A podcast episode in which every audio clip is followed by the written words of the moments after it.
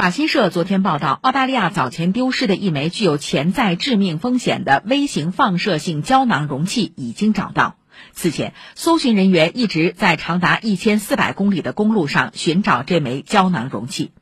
澳大利亚矿业巨头力拓集团1月30号称，内含放射性物质铯137的胶囊容器在运输过程中丢失。相关部门官员介绍，胶囊容器是在路边被找到的，并称胶囊掉落区域远离人烟，不太可能有人受到辐射。